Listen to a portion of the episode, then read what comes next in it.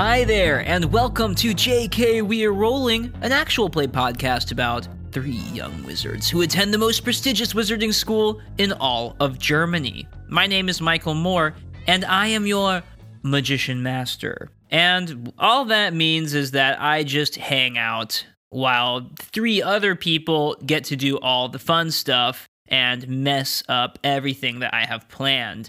And that is the fun, isn't it? And speaking of those people, let's meet him now. Hello there, I am Sebastian Kinder and I play Eric Miller, a musician magician with a troubled past. Yeah, his family still doesn't remember who he is. I'm sure everyone is surprised at this point because nothing happened so far to make that change, but we are slowly but steadily getting closer to it. Learning more about magic is surely a way to fix the problem. And yeah, as you might guess, he's one of the troublemakers the magician master mentioned before, messing up his plans. Absolutely. Hello, dear listeners. It's me, Lucas Fischer. And let me tell you a story about my character called Jasper Casper, who is a non from the non magical world. And he is. Stop it, Mike. Hi, guys. It's Lucas Fischer. I play Jasper Casper, a human from the non magical world. And all that he wants is trying to find a place to belong. And I'm sure that we can help him. Spot on. Smooth. Hey friends, I'm Nadine Kuhn and I play Cecily Mary Naturespring. She's a pixie elf and an arcane sciences mage, and she created accidentally for herself wings, which are beautiful, but unfortunately they don't work, so we have to figure that out as well. Excellent. Well, it will come as no surprise to you three that I have a question for you. And it's a question that we previously discussed. So you have no excuses. In our bonus episode, which you should listen to, released it three weeks ago, we were asked what the characters' favorite movies were, and we didn't get around to answering that. So I will ask you now what are Eric and Jasper and Cecily's favorite movies? I, I seriously had to to mull a few movies over because I was thinking, hmm, do the wizards in the wizarding world actually watch the same movies as the people in the non-magical world? I kind of guess yes because I think they're like cases... aware of them. They maybe don't like go to the movie theater and see them all the time, but I think like they would have an awareness that you know you might you probably saw some movies. They also have like they also have a wizard Hollywood. Yeah, exactly. Like... and you always have like the magicians saying, "Oh, hasta la vista, baby." Yippee! I'm just laughing that it's the same movies, but just a wizard version. it's like yeah. the magical Terminator. Like it's just always. But what would it be like? Would it be like Simsalabim, baby? And for the Wizard of Oz, yeah. they're just like the actual for real Wizard of Oz. Yeah. And, and the movie Merlin is called Ross Ehrenmann. In every movie that's kind of connected to music, Ross Ehrenmann has to have the cameo. He's very highly paid. Good looking guy. That's the reason why he isn't around now all we know the time. What he's doing while all that stuff is happening. he's an actor. but okay, uh, back back to the question. I was thinking about a, a big movie, but in the end, I kind of stuck with a short movie. It's what I, I find the most fitting. Uh, in German, it's Der Vogelschreck. In English, it's For the Birds. It's a one short movie from Pixar where you have all those little birds sitting up on the telephone line with the big blue bird flying in between. Uh, exactly that one. Oh, that's yeah. that stuck I with remember. him. He can't help himself. That's one thing that stuck with him. He loves it to bits because he imagines this big blue bird is just Tilly, mocking all the other birds who first mocked her. Oh, Tilly is a troubled little pet. now I have enough questions for the next question round. so, Eric, how is your life doing? How is the bird holding up? I mean, I mean, what is Jasper's life? I mean, I'm not gonna lie, guys. He's more of a family guy. If if I had to to you know pin it down, you can go into a movie theater with a family. It's not a problem no, but I think that Jasper, the, the way that he he chooses a favorite movie is probably because of something that he can you know identify with, and um, then one day Disney decided to bring back Pixar animations together with uh, you know princess movies, and then there was this film called Tangled, which he kind of felt curious for because you know she also Rapunzel is a girl isolated from the world that she thinks she might belongs to actually instead of being in the in the tower all the time. And um, although jasper's mother is kind of nice not the way gothel is in the movie he always felt that need to you know to reach for the stars in his way like to find a, find something to actually belong to. And yeah but if you have to ask him, I think he probably identifies more with Pascal than with Rapunzel. Just so you know.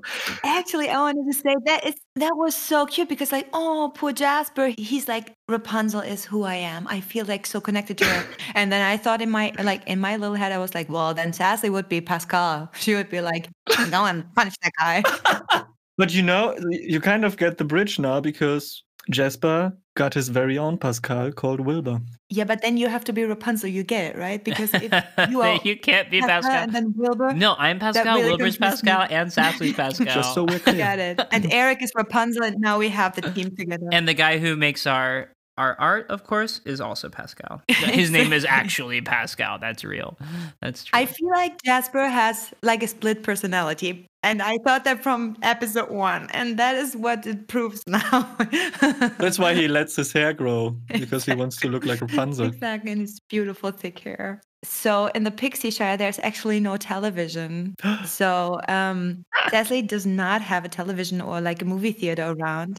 But did she sneak out once and like go get to see a movie? Ooh. No, she she does sneak out every now and then because she uses the internet cafe close by. Because that's how, that's actually how she figured out how to um, apply to Neudrachenberg. That's but true. that's for a different. That's a different story. If you ever want to know about that, ask me. So that's the closest she gets to like a screen. But I think she would be super into it. You know, she would be like sitting super close with her nose to the television and being super impressed with what's happening and going on. And I think if she ever has access to a television, she would watch it 24 hours. And what do you think would be Sassly's favorite? Like, what's a movie that she would be obsessed with? The birds. Oh, no, it's a story. terrifying. I might have an idea. It's a movie about an elephant who would like to fly. Oh my gosh, that is such a good suggestion, Sebastian. Accurate. Yes. She would love Dumbo. Hmm. Dumbo is a thing that she would love. She would be How like, would she feel about the pink elephants on parade scene? that would be scary, I think. Scary for anybody. but also intriguing. And I also don't know if she would understand it. I don't even understand that scene. I mean, there's a lot of stuff going on there. true, true. But yeah, Dumbo's actually cute. It's cute. It's also a little tragic, a little sad. And um, yeah, afterwards, she would probably also fight for elephants. Well, Um, freedom. Freedom for the elephants, but I also need that magical feather that makes me fly. maybe we have something in, in, in Neudrachenberg, you know? a Yeah, give her. magical Try to give her a feather. Show Try her to Dumbo. it up Give her a her feather. She would totally jump off a cliff. well, folks, I think those are all great, excellent choices, in fact. Better than great, excellent, I would say. But meanwhile, our characters, Eric, Sassly, and Jasper, have had a strange night. A very odd night filled with visions and dreams of varying different degrees of weird. Without much further ado, let's begin this next episode of JK We're Rolling. Last time on JK We're Rolling. With a half giant Yazelva bound in a ritual circle, the shieldless found themselves with a few moments alone with the Mage Prince. They asked him important questions, like why couldn't they move the desk in their room, and where he purchased his clothing in his size. But as they asked about why he left Mildred eight years ago, if he loved her, Mildred herself returned with potions enough to heal up the entire battered, bruised, and poisoned group. Yazadva confessed he'd been trying to return to the castle for years to talk to Mildred, but had been blocked from returning by Ross Ehrenmann. This year, however, the defenses of the castle dropped for a moment during the shield naming ceremony, giving him a way in. He promised he had nothing to do with the attacking shadow creatures, and the group seemed to believe him. He also offered some information about the touchstones, which he created. The blue touchstones were made for the cult, the Einheitsherren, who had pretended to be an exclusive bank. But they had been tampered to work over long distances now and are likely attuned to the defenses of Neudrachenberg itself. Even worse, the blue stones are a set of four, meaning that three stones are unaccounted for. The group eventually convinced Mildred to trust Yzerdva and lend him her car so that he could send back any information he discovered about the cult. Yzerdva left in salamander form, and the group went to bed. That night, however, the shieldless received strange dreams. Eric dreamed of his home turning into a terror filled place and a monstrous Tilly the cockatiel attacking him. Jasper flew through a desolate landscape until landing in a dark, formless place where his identity was lost. Meanwhile, Sassly dreamed of a majestic royal court filled with ancient elves. She only awoke when the woman next to her called her Perchta, a name that seems to haunt her. Now, the group awakens from dreams of terror or wonder to a new day in the castle of wonder and mystery. The bells are ringing. It's a new week in Neudrachenberg, and who knows what might happen. New adventures, spells, friends, and loose acquaintances wait just around every corner. But here in the shieldless common room, three young students awaken from haunting dreams. Although some were more creepy haunting than others. Eric's dreams had turned dark and violent as a Kaka terror with razor sharp teeth chased him down. Jasper found himself in a dark, isolated place, losing track of his identity until floating into a dark, black abyss. Meanwhile, Sassly had a vision of ancient winged elves where she sat in a splendid throne room until an elf turned to her and called her Perchta. You all awaken with a start it's morning in Neudrachenberg. Jasper actually, although he is awake, he didn't move at all yet. He kind of laid in bed, staring at the ceiling. Yeah, nothing seems like getting his attention. Yeah, it's, it's, it's very difficult for me to describe what's going on because he is so much into himself right now. Very well, then let me shake that up in that room. Yeah, you you know the classic if someone has a really bad dream in a movie and like sits straight up in their bed, that's exactly what Eric is doing. Just accompanied with a little scream. Wait, I try not to overload my mic.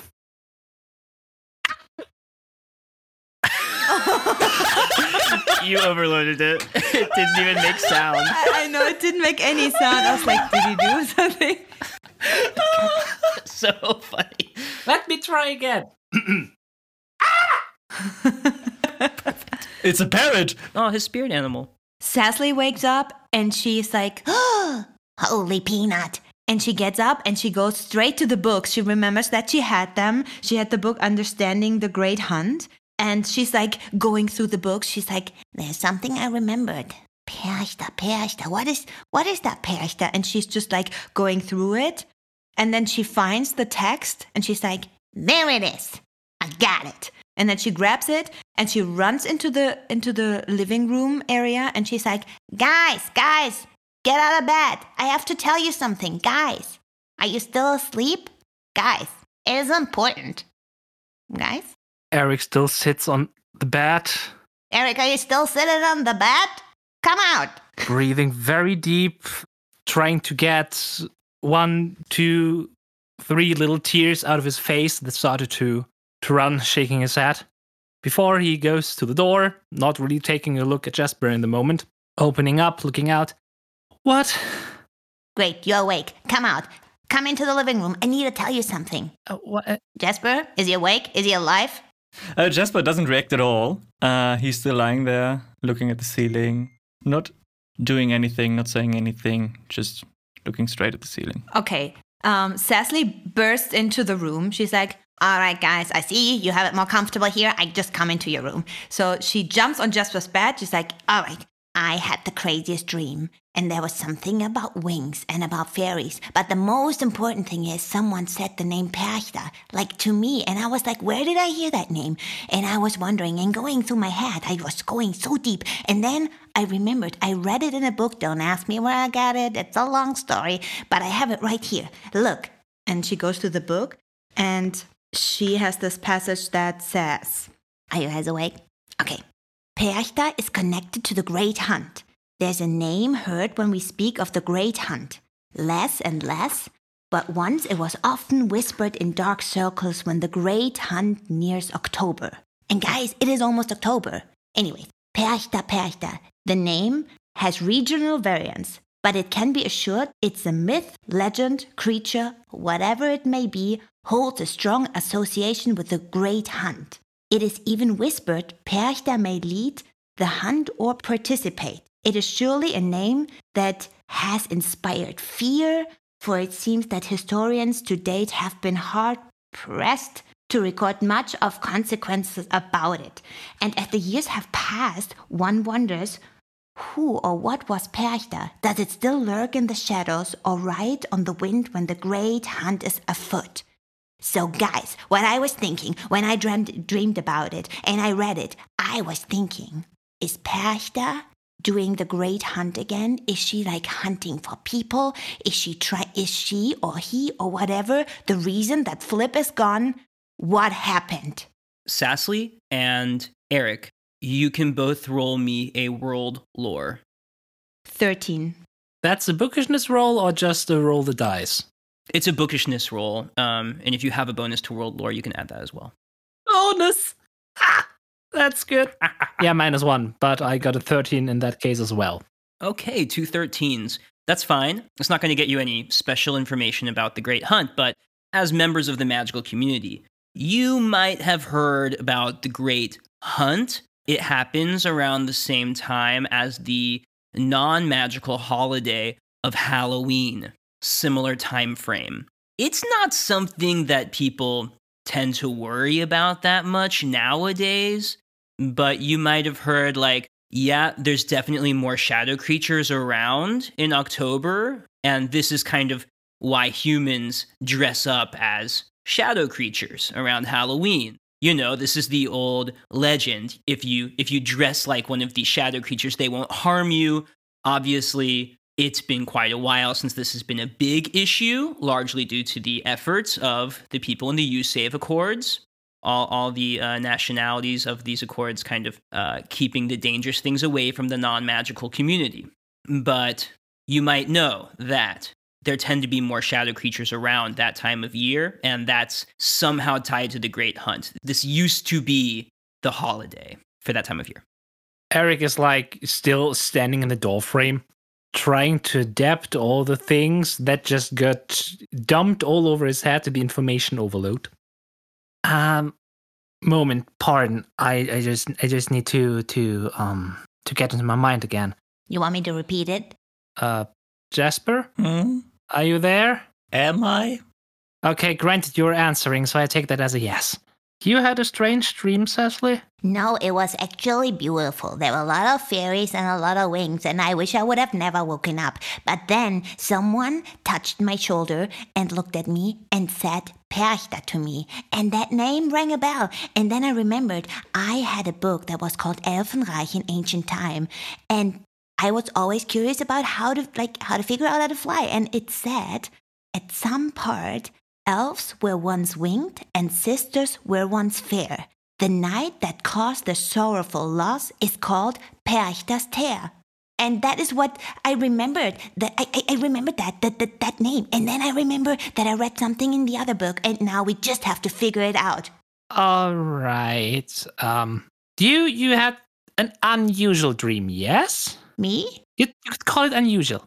I call it the beautiful, wonderful dream. And it's not unusual. I dream about flying all the time, actually. Mm-hmm. I had a horrible dream. Yeah, I was thinking you were in a coma because you didn't answer for quite a while. Just out of curiosity, what did you dream? Well, I I was flying through the air. You also had a wonderful dream. You were flying as well. yes. And and then all, all of a sudden, I just went into nothing, and there I, I was nothing. I wa- there was nothing. I miss my parents. Oh my. What did you dream, Eric? You seem very upset. What did you dream? You both are very quiet. I cannot solve this problem when you're so quiet. I dreamed I was back home. Oh, that's a nightmare. I dreamed that you both came to visit. which was actually pretty nice. And all of a sudden, things got dark, and and and I had a I had a little bird back then, but she she grew bigger, monstrous, and attacked me, and it wasn't really singing, but more speaking in a very yeah no, it, it wasn't a good dream, not at all. Okay, your dreams are actually not giving me any information, so let's try to figure out this Perchta thing. I wonder, because I remember that in Germany, there's this fairy tale about Frau Holle. Do you know that fairy tale? Oh, Frau Holle, it's one of my favorite. Maybe that's why you dreamed about everything. I don't know, maybe everything is connected. But Frau Holle is bringing good luck, and she's also bringing the bad stuff if someone is lazy. She rewards people, but she also punishes people. And I wonder if there's a connection between Frau Holle and Perchta because I remember, but I don't really remember well, that my grandparents talked about Frau Holle and Perchta once, but it's so long ago I cannot put it together. Hmm. It sounds like you had nightmares, and nightmares is actually a punishment, I think. I think you guys needed a little punishment. No, never mind. Well, I just maybe you needed a little punishment for anything. Wait, wait, do you think Frau Holle hates me? No, I think Perchta might have a problem with you. Anyways, I just think, I just think nightmares are a punishment. And the Alps, in German, nightmare means Albtraum. And a short version would be Alp. I really don't know. This is all something that's just hanging in my mind, and I just really need to put it together. And I'm also very hungry. Oh, so do you think? Oh, I'm hungry too. Great. I think I pack this all and go to Mildred and ask her about that. Thanks, guys. Um, no, how about we just go to the to the to the cafeteria? We can stop on the way. We can stop on the way, but I really need to put this together. Do you think we should go to Mildred about that? Sure thing. Why not? Yeah, yeah, yeah. I think that in this moment, Jasper he he gets up, but um, still kind of by his own, and um, you know, not talking to Eric or, or Cecily, but just participating in anything that the, the the next further action would be. Getting ready. The punishment sentence just shot me out of the sky. And Eric as well. Brutally. You were a bad boy. Naughty, naughty. So the three of you get ready for the day. You put your school robes on, and as you are about to leave to go to the cafeteria, there's a knock on the door. Hey, hey. Mildo! Good morning, Miss Mulberry. Mildo, come in. Yeah, she comes in looking over her shoulder and closes the door behind her without asking because if you recall, the room looks like an absolute disaster and she doesn't want anyone to see that. Still a battlefield as far as I remember. hey, Peanuts, how is everybody this morning? We look, we look rough. Okay, you guys don't look great, but that's okay. We don't have much time. Ross Ehrenmann has called a school assembly, and um, I don't know what it's about. I need to take you to the grand hall right away, but um, uh, maybe we should try to clean up in here first with whatever time we have left. Why? Do you think he's gonna come in? I don't think he minds. well, it would be a good idea to at least tidy it up. It's not so that we have problems because of destruction of school property or something like that. Oh, Miss Mulberry, do you think he's going to punish us just like Frau Holle did? Wow, holla. He could just give us a normal room like everyone else. Oh yeah, I want a window. Yeah, okay, we'll look into getting you guys a room with a window. Thank you. That probably won't mess with anybody's plans if you guys change rooms. Oh no! What a shame. I told you. It's the furniture. There's something with the furniture. I can't move the furniture. with us. okay, you guys, let's uh let's try to clean up in here. Are you guys gonna help her? Cause she's gonna try to get things in order in case anybody just looks into your room and like sees that. Of course, of course, Eric is going. Yeah, Jasper. Jasper is going to to act like very depressed the whole time. So every time he picks up anything that, that got destroyed, maybe maybe uh, some a piece of a chair, he looks at it and is like, Um, "Are you going to So leave me?" everybody roll, and I'll also roll for Mildred a pure luck roll for cleaning. Just like, were there enough carpets to cover the holes in the ground? Were you able to like get enough furniture that wasn't destroyed into like places that make it look not so bad? So give me a pure luck roll With, with a d20? uh, using a d20. Yeah. I give you a 14. Okay. 11. 11 too. Nice. And Mildred rolled a 19. So pretty darn good. She's like making water appear on the ground. She's wiping away the scorch marks using uh, some magic. She's electrifying her razor, even. Uh, she's electrifying her wand, even sometimes to just kind of like get rid of some like like smooth over some cracked pieces of stone. Wow, that's smooth, Mildo. That's smooth. I need to learn that. Thank you, thank you. That's why they call me Smooth Mildo, you know. It's good that there's no water left, because like, with electricity, it doesn't make sense. Well, when you're an accomplished wizard like myself, you actually think about those sorts of things beforehand. Ah, clever. So uh, you guys get the the carpets in just the right place. You shove the beaten up furniture into the unused bedroom. You know, there's one bedroom that none of you sleep in. Uh, no, there's two bedrooms that none of you sleep in. You put the furniture into those rooms. You pull out furniture that looks a little nicer, and you turn the couch just at that angle where you can't see the arm that's been burned off. And uh, Mildred produces some duct tape that she uses to cover it over and make it look not quite as bad. And this room is pretty beaten up anyway. It's like, oh, maybe it was like that before. Uh, you know, no one took care of this room for a long time. No one will ever know. No one will ever know, maybe.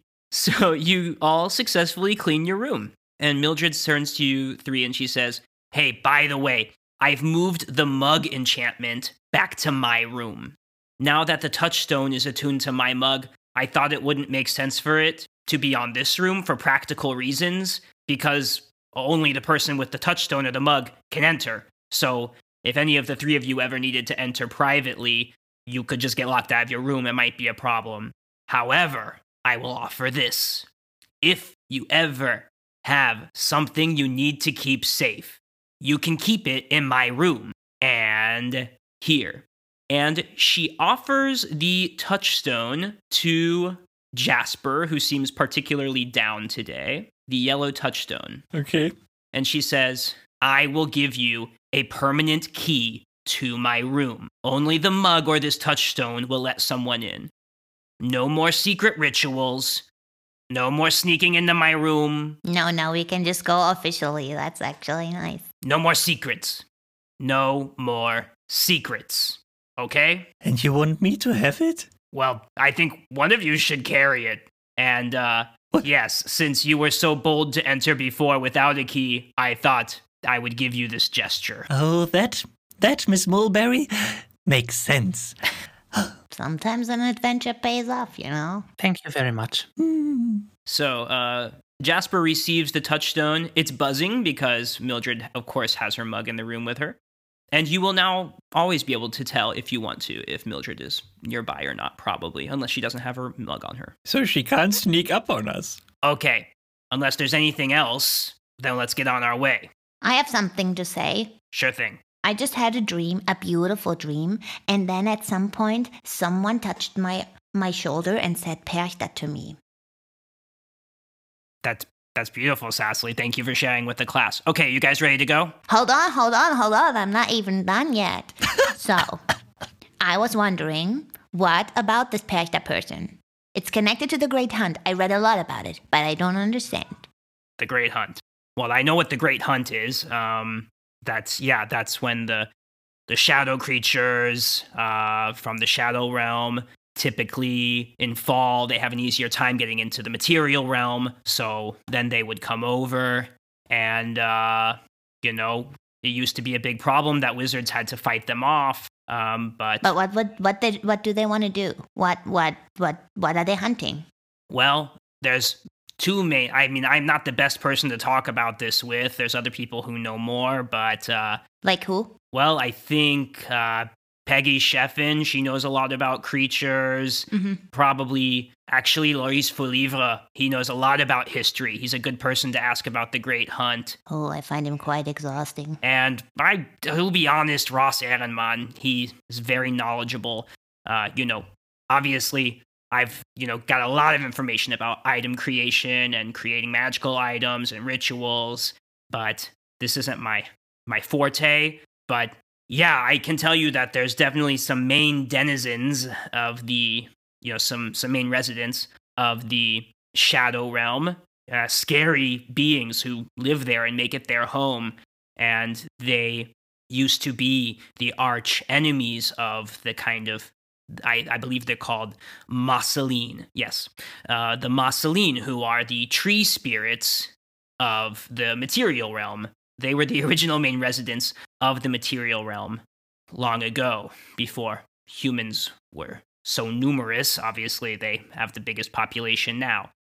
Uh, those two used to be enemies. Uh, I, I believe that was the origin of the Great Hunt these shadow creatures would come and hunt the material realm creatures. I need to talk to Peggy Sheffin. Thank you so much. That was really helpful. Someone else want to share anything? You know what? In our world, where I'm from, during the Great Hunt, we always hunt candy from elderly people. Cecily stares at, stares at Jasper and she's like, For what reason? Roll roll for Werther's originals. See if see if Mildred has any Werther's originals on her. She's old enough. She might have some random Werther's originals. Do you want me to roll? yeah, if you want, I'll offer you that. Yeah, sure. You brought it up. This is a, a role that that was originally done on not another Dungeons and Dragons podcast, uh, and I believe was also done on Horizons Point recently. When you meet an old person and you ask for Werther's originals, you do get to roll to see if they have Werther's originals. And it's a 16. Oh, she pulls out a single Werther's original and she says, "Like this." yes. Can can just can I actually grab for it? Yeah, absolutely. oh yeah. I instantly grab for it and then I look at the stone, look at her. Well, you're lucky you got me this. So otherwise, I had to trick you. I think I've had enough tricks for the rest of my time here this school year. yeah, all right, let's go. Let's get on our way. let's go. The four of you leave your room and you head towards the Grand Hall. The Grand Hall is also the dining hall. As you enter, they have like some bread rolls and stuff out front that you can grab as as a snack. Uh, they know this is normally breakfast time, but uh, today, as you enter, you see the Grand Hall has been magically transformed. The dining tables are gone, and instead, the room is stacked with risers that hold rows of seats. The rows of seats stretch higher and higher as they get towards the back of the room, like a grand movie theater. The seats have columns of color from back to front red, green, blue. Great. Where's gray? On the raised part of the room at the front, where the teachers usually sit, you see a podium which Ross Ehrenmann stands behind. He is turned, quietly talking to a man and a woman you do not recognize. Further behind them stand another man and woman. The other teachers sit on chairs on the side of the room, not on the raised stage, but closer to the stage than the risers which the students sit on. So they're kind of between. Mildred looks at you three and she says, Well, I gotta join the other teachers. I'll see you kiddos later, okay? And hey, Try not to get into any mischief today, all right? Maybe we take a relaxed day to recover. You got it, Mildo. It, it's all right, but just wondering where should we sit there? Everybody roll investigation. Everybody. Oh, what was investigation? Bookishness? Bookishness, I guess. Ooh, back to the original. It's it's a two. Two. You know, after after the candy and after the touchstone, this is going to be my day. Mm-hmm. It's a nineteen. You may sit. Mm-hmm. I offer a ten. Okay. Well, it is Jasper who, with an eagle eye, sees at the very back of the green section of the seating, someone has hung up uh, a sign just on like an eight and a half by eleven piece of white paper that has plus shield less. wow. And the the less is like capital L E S S. And under the sign sit Leela, Newton, and Tylo. Aww. So they have made a little reserved section for you inside of Bear Shield. oh, cute. As you see Leela, uh, she she tries to wave at you, but she's not tall enough. She elbows Tylo, who then stands up and waves at you guys to come over. And Cecily turns around. She's like looking like into the bag, and she's like, "What is he doing?" yeah, with with a two, you don't even recognize that it's Tylo. You're just like, that guy's tall. guys, guys, we can sit next to our friends. Let's go. Oh yeah, right. Leela, Leela. Oh, it's your girlfriend. Let's go. And Sassy runs. Leela, it's your boyfriend here. That's She saw you. so- You don't have to yell. you guys head up. You make your way. You know, obviously there's students filing in to get to their seats in their different areas, and you take a sit next to Leela, Newton, and Tylo. Hey, hey guys, how you doing? Uh, nice to see y'all. Hello. Hope you don't mind. We we saved y'all some seats. Good good morning. Uh a little bit of, of a rough night, uh, a little bit less sleep, but He had a nightmare. but uh, uh thank you for the seats. Really appreciate it. Yeah, thank you, bro. He also had a nightmare. Uh, I I hear you, man. I hear you. I still have a headache from those math riddles yesterday. Jeez. and Sassy looks at him and then she looks away. you guys do remember that Tyler was the one who actually solved his group's math uh, puzzles, and and they also got a point yesterday and got a reduce to. So, good job them. Well, I can't wait to uh, see what this is all about. And you guys take a seat next to them, and for the first time, you take a good look at the people on the raised platform at the front of the room. The woman Ross is talking to Newton will nudge Sassly and he'll say, Hey, Sassly, I think that's a councilwoman. Councilwoman Karangar. I know because she visits the school every now and then when when council come and like see how things are going here, and you know because my mom. Anyway, sometimes I'm around, but that's a pretty big deal. There's only eight council people, so I wonder what they're doing here.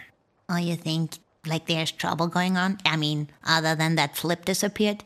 Newton. I would guess this has something to do with that. Let's see. But he's the only one who would who would kind of know. The others also just listen and, and nod as he talks about that. So the woman that he has pointed out to you, uh, Councilwoman Karangar, she is a tall, almost stork-like woman. She has gray hair in a neat, efficient cut and is smartly dressed.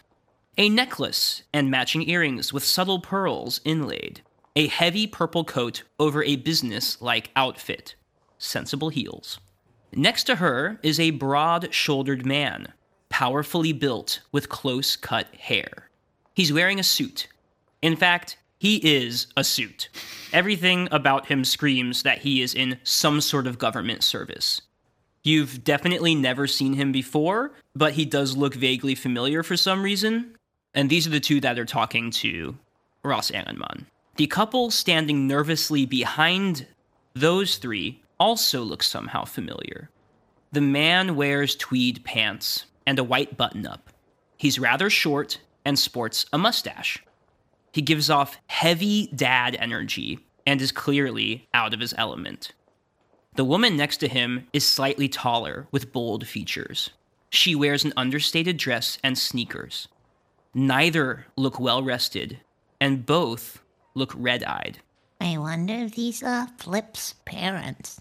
I mean, it's about time that they show up and that they like say something to those people here. They didn't take care of the son very well. Hmm.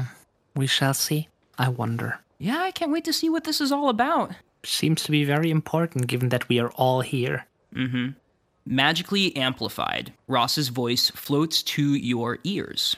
As you see the last of the students filing in and being seated, the doors shut, and the assembly grows quiet. Ross says, There have been trespassers on this ground who should not have been able to be here. And he pauses. Creatures of shadow with malicious intent. Your safety has been put to question, and more importantly, one of our own has gone missing. Do not think that we, the faculty of Neudrachenberg, are standing idly by. I know that each of my colleagues is working hard to keep you safe, as am I, amidst the often tumultuous beginning of a new school year. That one might have been directed at you three, and your thoughts return to the library. Hmm. We are determined that the school year will run according to plan. Still, you might see some new faces around Neudrachenberg this week. As we look into the disappearance of Flip McCool, some of you may be approached by our own councilwoman, Karangar. and he motions to the councilwoman, or our international investigators. And he motions to the man on his other side. These people are only here to help and shed light on our situation, so I trust you will act with the utmost intent to be helpful, insightful, and respectful. He gestures to the couple behind him. Mr. and Mrs. McCool will also be on the grounds this week I knew it. to provide context to any information we might find out about Flip. Let's be sure they feel as welcome on our grounds as possible. He takes a step back. He seems to breathe for a moment and then nods at the couple, who walk shakily towards the mic. Their unmagnified voices seem small and swallowed in the large hall, but you can still hear them. Uh, hi there. I'm Franklin McCool. And uh, I'm Donna McCool, and we just want to thank you for all your help. Yeah, uh, look, if anyone has seen or heard anything about our, uh, our son, Flip, please, there's nothing too small. We'd be happy for any information you have. Bless you all. Thank you. The couple walks back to where they were standing before, and Ross, once again, takes up the podium. Thank you, Mr. and Mrs. McCool. It's our deepest honor to host you while you remain here. He then addresses the audience of students once more. For the time being, you can all return to your classes. We'll let you know if we need anything else, and always feel free to approach a faculty member or myself if you have any questions or concerns about your time here in Neudrachenberg or your safety. Thank you. And then, as if it's an afterthought, he says, Oh, could. And he reads from a paper on the podium, although he obviously doesn't need to. Jasper Casper, Eric Miller, and Sassly Mary Nature Spring come to my office after assembly. Uh-huh. You hear a Brock like voice snicker. Mary. Thank you. Sure, no problem. And she raises a thumb up. Cecily, that is not the time. Sassly's voice echoes out over the silence of the crowd as students turn to look back at the three of you. Eric is just sitting there, like slightly waving. Uh, sorry, guys. Sorry. By the way, that's Eric. Remember him. Eric. cool. Eric smiles a little bit towards Jasper for that.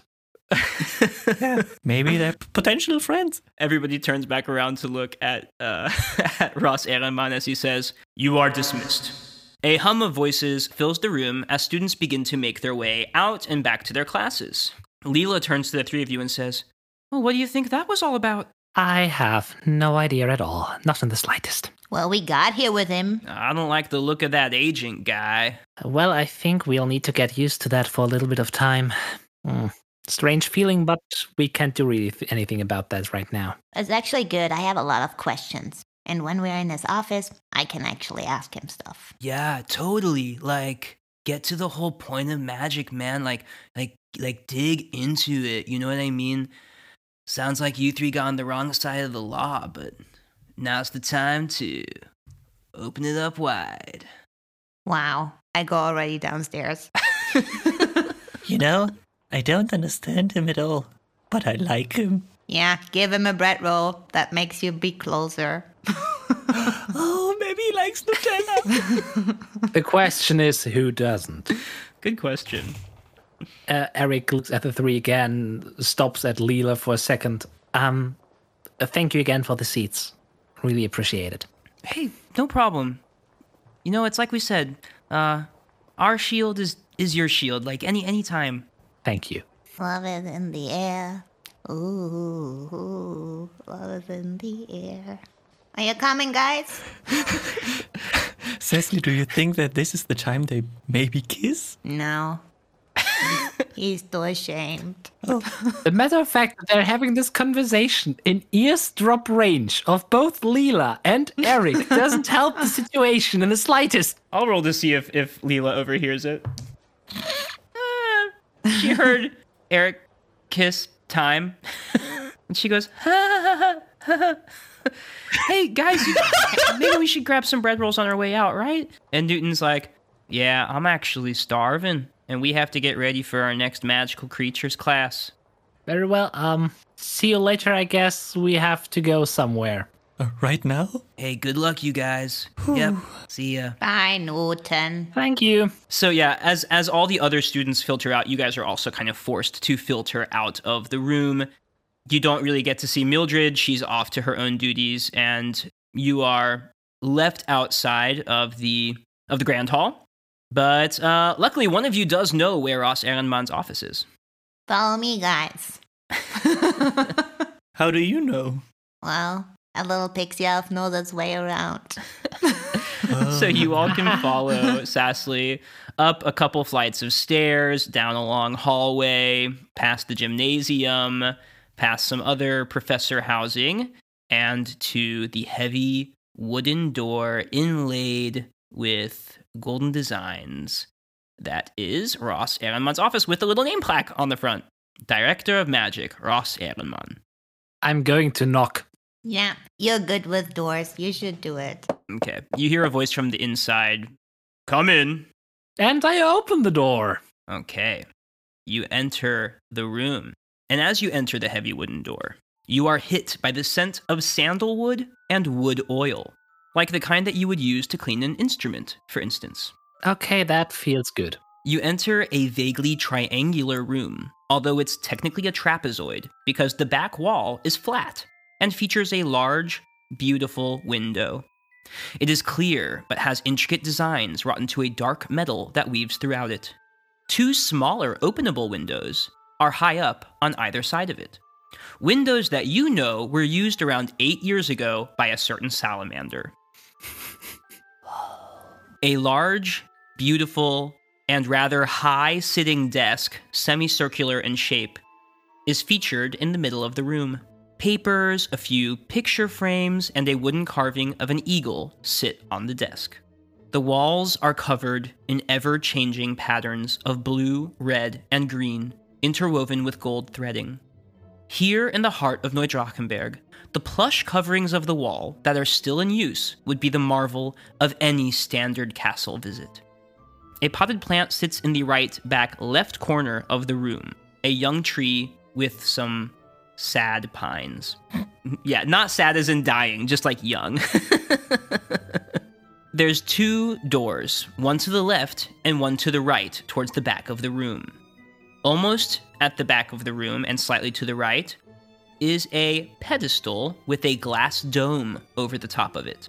Inside the glass dome is a chunky, rough stone. Blue streaks of light run along each and every tiny crook, cranny, and crack of the stone, and it seems to pulse with energy. The foundation stone, guys. Ross is writing some quick notes on sticky pads as you enter. You notice that the chairs for human visitors are slightly taller than normal, so that visitors aren't made to feel too small as they sit in front of the tall, centaur sized desk. But you still feel kind of small. And we are going to feel small because we're even smaller than ordinary human size because we are still children. Everyone except for Jasper, yes. Yeah. I'm quite tall. but still smaller than Ross. Hmm. Close the door behind you, thank you. And Eric closes the door. I get the feeling the other two won't do that. Well, you were the first to enter, so actually, so you let them in be in front of you. Do you let us in or do you just close it in front of us again before we step in? I'm done with you. Slap. I just imagine the door goes open and then Cecily, foundation stone, and then it just closes. yes, canonically, that is what happens. no, bad pick. that is the best. That is that is the best possible uh, universe. Okay. Uh, and then Sassly and Jasper make their way in, and uh, we'll say that Jasper closes the door behind the three of you. so he is finishing writing, and the three of you are left to stand awkwardly, silently in front of his desk. But it's that thing where you're standing in front of the school principal, and you know like you're not supposed to talk, so just kind of stand there. He finally takes a deep breath, stops writing, and takes you in with his piercing blue eyes. Tell me, children, have you ever thought on the nature of magic? What is it? What do you think magic is? And he quickly writes another little note to himself. He's like crossing a T, dotting an I, sticking it over onto another pile. Sassly looks to Jasper and to Eric and looks to Ross Ehrenmann and she's like, It's something that can make you fly. Poetic. Not exactly what I was looking for, but in a sense, yes. Why not? There are many theories. I'm particularly fond of one that magic is, at its most primal basis, magic is. And he finally looks up at you and he's finished writing, and you can see that he's settled himself to really address you now. Magic is connection. You hear the capital C when he says this. We are all connected in a million ways to a million different aspects of the universe. Each living being and creature, and we, as casters of magic, capable of changing the universe to our will, are connected to the source of that power, the material realm. Its dark shadow. We casters are connected to the world itself. And it goes further. well, why are the Millers all renowned musician magicians? And he smiles as he looks at Eric. Smiles a little bit back. Connection. What connection has caused Mr. Casper to gain his sudden magic acclivity? And a pixie elf with wings. An elf with wings. it seems all things old are bound to become new. And after that moment, he seems to clear his head and say, I hear you are leading in crystal bearer points. Is that true? Yes, Mr. Ehrenmann. So far, for the time being, yes. Quite interesting. The Crystal Bearer, that's a title that predates this school, although not this castle and certainly not this ground. And he begins to walk out from behind his desk to address you more casually. And it was not a large group or class, but a small group of elite mages who were given this title. Those with the most promise. And what was their task? to protect these grounds. It is interesting because, traditionally, this would have been a group apart from their peers, to stand as an example, granted special permissions by way of ritual ceremony, and you three are already set apart. Hmm. Although I'm sure we can remedy that. You must be wondering about how we will sort out this whole shieldless situation. Weighing the hat a little bit from side to side, but not speaking. Well, we could use a window. I don't care what shield I'm in, actually. Now I just want to learn everything about magic. I want to figure some things out, I think. Do you think I can become a bear shield? Because because Leela and her friends, oh, they're they're great. Are you asking me? I think you could be a bear shield. Oh, thank you. Well, I have a proposal. We will see how you perform this semester, and it is possible that you will be given the choice to choose your shields or remain shieldless.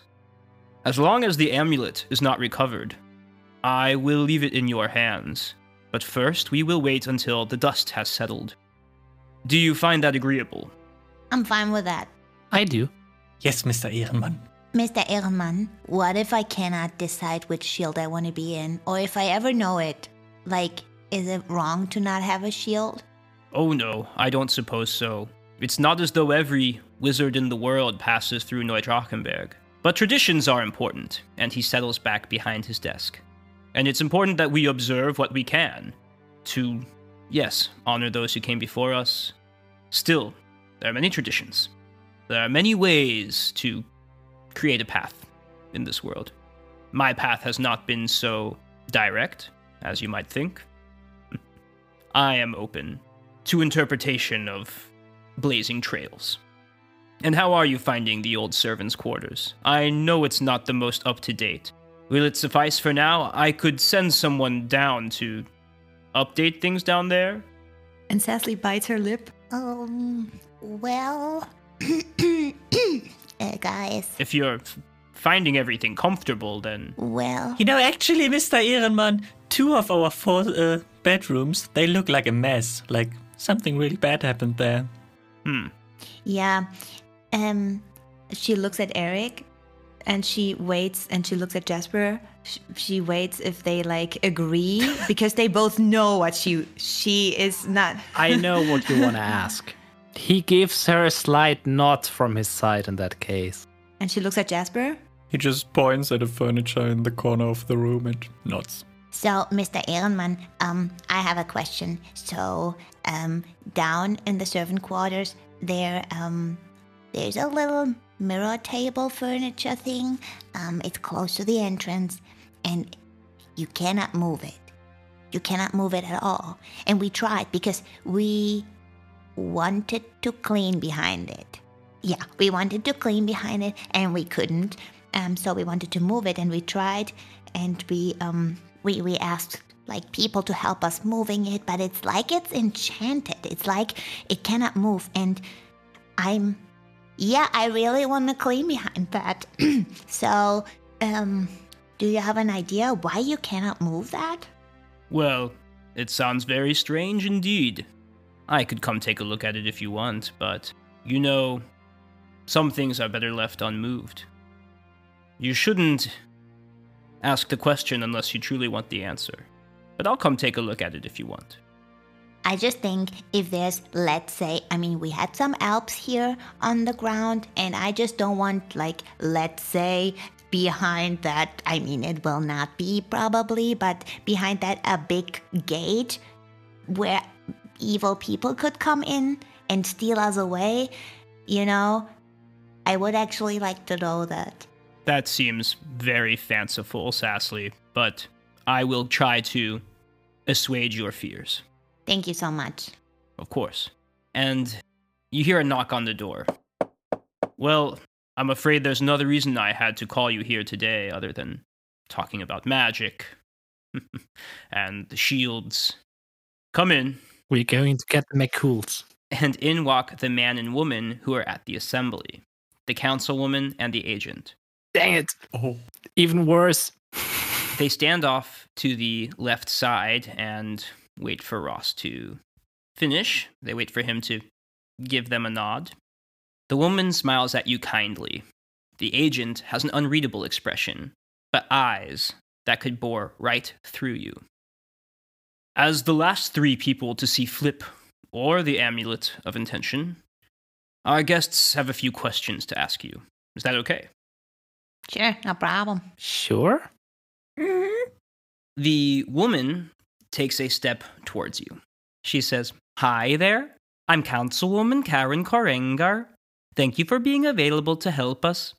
We've been searching any locations Flip might have run to for the last week, but we don't have any sign of him. We want to find them as quickly as possible, so we really appreciate your honesty and cooperation. I flip into Irish so fast doing that. Is her name Korenga or Tarenga? Korengar. Okay. Karen. She takes a step back, and the man takes a step towards you, coming even closer. He flips open a badge from his inner jacket pocket, and you just catch the letters M A N A R C. Monarch. My mark. Monarch. Some people might say monarch, but yes. Monarch.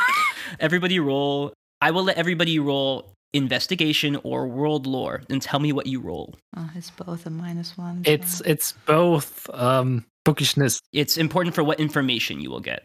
world lore. I do investigation 16. I go with a 15. I thought myself, let's go for investigation since world lore is not that good for me, so I rolled a four. Good job. Good job, Lucas. So, Eric, you succeed world lore, and this makes sense. You're a person who pays attention. Maybe you've read a little bit about like current events.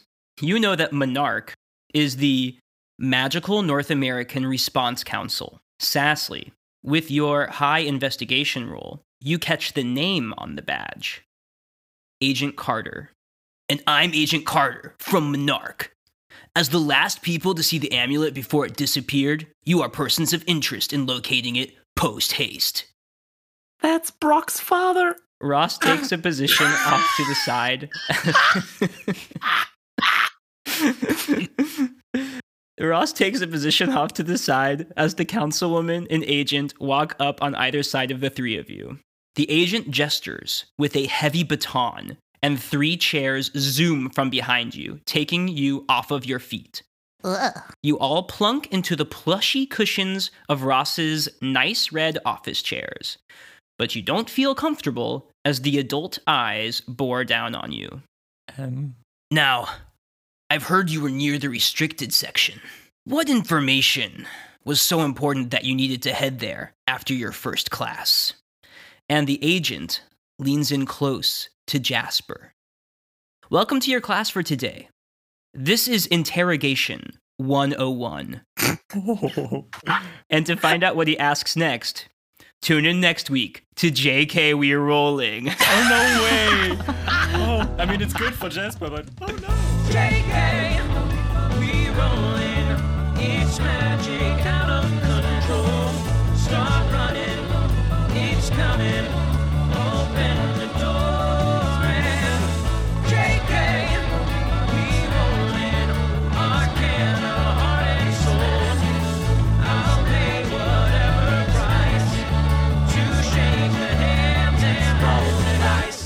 Our magician master is Michael Moore. Sassly Mary Nature Spring is Nadine Kuhn. Jasper Casper is Lucas Fisher. Eric Miller is Sebastian Kinder. Theme song by Aaron Richards with additional music by Ethan Anderson. Cover art by Pascal Genet. Oh my goodness, folks, what a sticky predicament our unsuspecting students have found themselves in. Again, what questions will they be asked next time? Only time will tell. My only question for you, brilliant wizards out there, is Are you enjoying our show so far? Uh, if so, please head on over to iTunes or Apple Podcasts and leave us a five star rating. Every country only sees the ratings that people give us in that country, so every rating really helps a lot, wherever you are. And if you are feeling extra kind, you can even leave us a nice review. And thank you so much. We're hard at work making some extra content for you this month and getting that next episode of JK It's D&D ready for our Patreon. So, keep your eyes and ears ready, folks. There is magic coming in hot this cold December. And that's it for now. Until next time, keep your head brain sharp and your wand at the ready. See you later, I guess. We have to go somewhere. Right now? Hey, good luck, you guys. Yep. See ya. Bye, Newton. Thank you. Yep, everybody has filtered out, and uh, Here it is. Lucky Guys Burgers.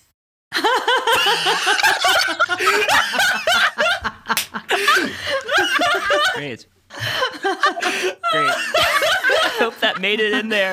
I hope that made it on the recording. Yeah, Siri is also playing with us. I hope that.